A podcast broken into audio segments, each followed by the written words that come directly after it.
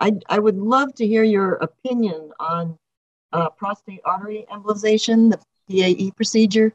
My husband, we've heard about that, and it sounds like a pretty amazing thing. All right, so prostate artery embolization is, or referred to as PAE, is a procedure performed not by a urologist, by a radiologist, where they intentionally close some of the arteries that feed the prostate, so that now the prostate reduces in size, with the intention of then they'll have lesser urinary symptoms. Okay. PAE seems to be a fine approach for people with a very, very big prostate. I'm talking about 100 grams or bigger. I'm not sure that it's necessary for a man with a smaller prostate, though it can work. It's still relatively new, though the research is it's pretty good, showing that it is efficacious. The question that needs to be asked is his urinary symptoms related to his prostate, or is it not? And only the urologist will be able to tell. But if he does have a very weak stream that is constantly weak throughout the day, it might be that his prostate is contributing to the urinary symptoms. Because if it's not the prostate, then let's not reconsider any of these, and you know, just the natural approaches that work very well and natural protocols, much of which I presented today. So I'd have no problems with PAE in terms of, I've recommended it to some people, but no, it's not a walk in the park. And yes, it's a fine approach for the right person if they take that approach, for sure. Thank you so much. Appreciate that. You're welcome. Sure. Thank you indeed. And up next we have David A. Welcome, David. Hi. How you doing? My main question has to do with exercise, and I subscribe to your email, so this is why I'm asking this question. You recommend doing 4 to 6 hours of exercise a week. Well, I could say the way some people would interpret that is do it all in one day. I believe your philosophy is to spread it out. And in fact, I think even during one day, let's say if you have an hour to exercise, I'm curious to know if you should do it in 15-minute segments throughout the day rather than just do 1 hour straight, because I think you said the body should continue to move as much as possible rather than doing all that exercise in one time. And then my second concern is you recommended fish oil.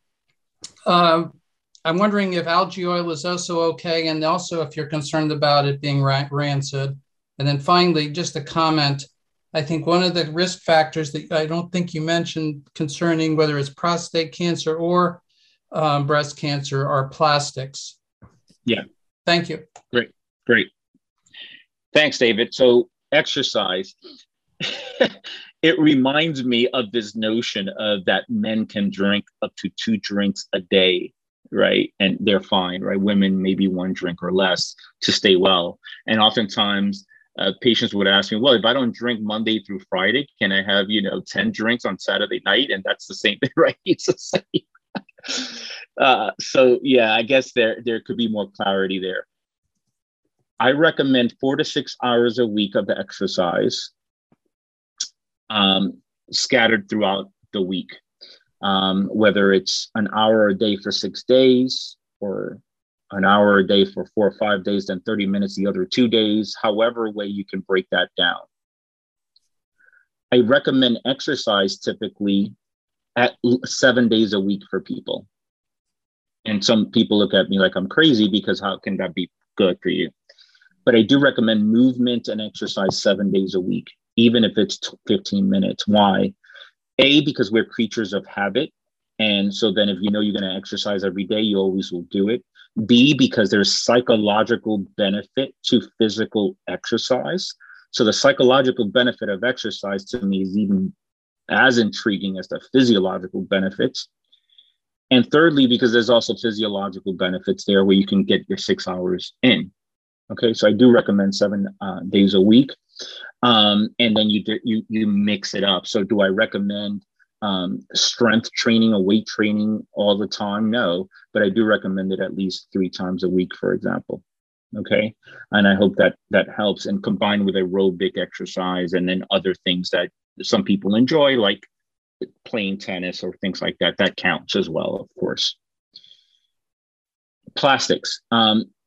So xenoestrogens are a problem, and it's part of the reason why men, as they age, they have higher estrogen levels. So there's 2 reasons why men, as they age, have more estrogens in their body. One is because they get fatter, and the fatter you get, the more aromatization happens, which converts testosterone to estrogen.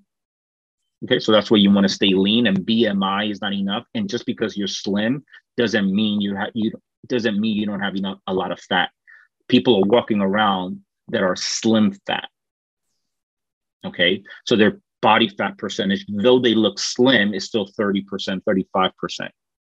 All right, they aromatize as well and then create more estrogen. And the other reason is because of these xenoestrogens and plastics that we are exposed to that we should stay away from. We should be using metal containers and things of the sort. And the second question, I can't remember. It had to do with algae oil and fish oil and the rancidity. And can algae oil be used instead of fish oil? And are you concerned about it being rancid for both? Right. I use really good companies that I work with, and I think the really good companies do a good job on trying to minimize the rancidity of these oils. So it depends on the quality of manufacturing practices of the companies that you use. So rancidity is always a concern and an issue, but for the good companies that are out there that make these, I have no concerns for both algae or fish oil.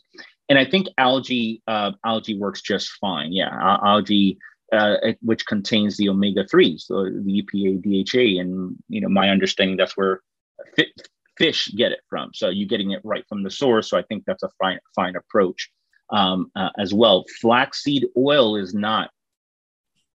It's not that because your body has to convert that to omega-3s and EPA and DHA, and then the body may not be able to. But algae is fine, and I have minimal concerns with rancidity with the companies that are that I work with and that are out there, and even some of the over-the-counter companies. They do a good job. All right, next. Thank you, Doctor. And up next we have, Stephen V. Thank you, Doctor, for a very good presentation. You're welcome. I know I'm 68, 67. I have an enlarged prostate, but it's not 100 grams. It's 40 grams. I'm on an alpha blocker, and that seems to help a little bit. And I've tried a high-quality saw palmetto product. It was extracted with supercritical carbon dioxide. I tried it for a year. I didn't seem to see much difference. Yeah. I don't know. How do you think about that?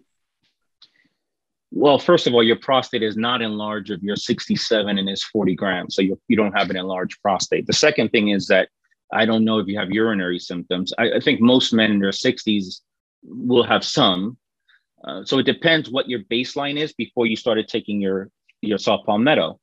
If in your baseline you had frequent urinary problems and getting up 5-6 times a night, then that nothing happened after the saw palmetto, then it didn't work. The alpha blocker for urinary, so the alpha blocker doesn't shrink your prostate. The alpha blocker helps with urinary symptoms, and it does a very good job in doing so. 2 side effects that come with alpha blockers. One is actually 3. One is retrograde ejaculation, where you don't see your semen when you ejaculate. The other is in some people that have a history of sinusitis, then that intensifies. The sinusitis intensifies. And then the third is related to blood pressure. It can actually lower your blood pressure a little bit too much. So what I would say is that that I'm not sure that saw palmetto is working for you. I would say the alpha blocker is probably working for you. I don't know. And I would use the botanicals that that I posted up on the on this presentation, which includes curcumin, quercetin, boswellia, and all those. I think those work better, and a prostate support formula that contains those probably works best. I'll be writing a lot about those things for those. I think it's on my Q as it relates to BPH, and it's probably on a podcast coming up soon as well. So I'll have more details, but that's a good starting point for you, Steve.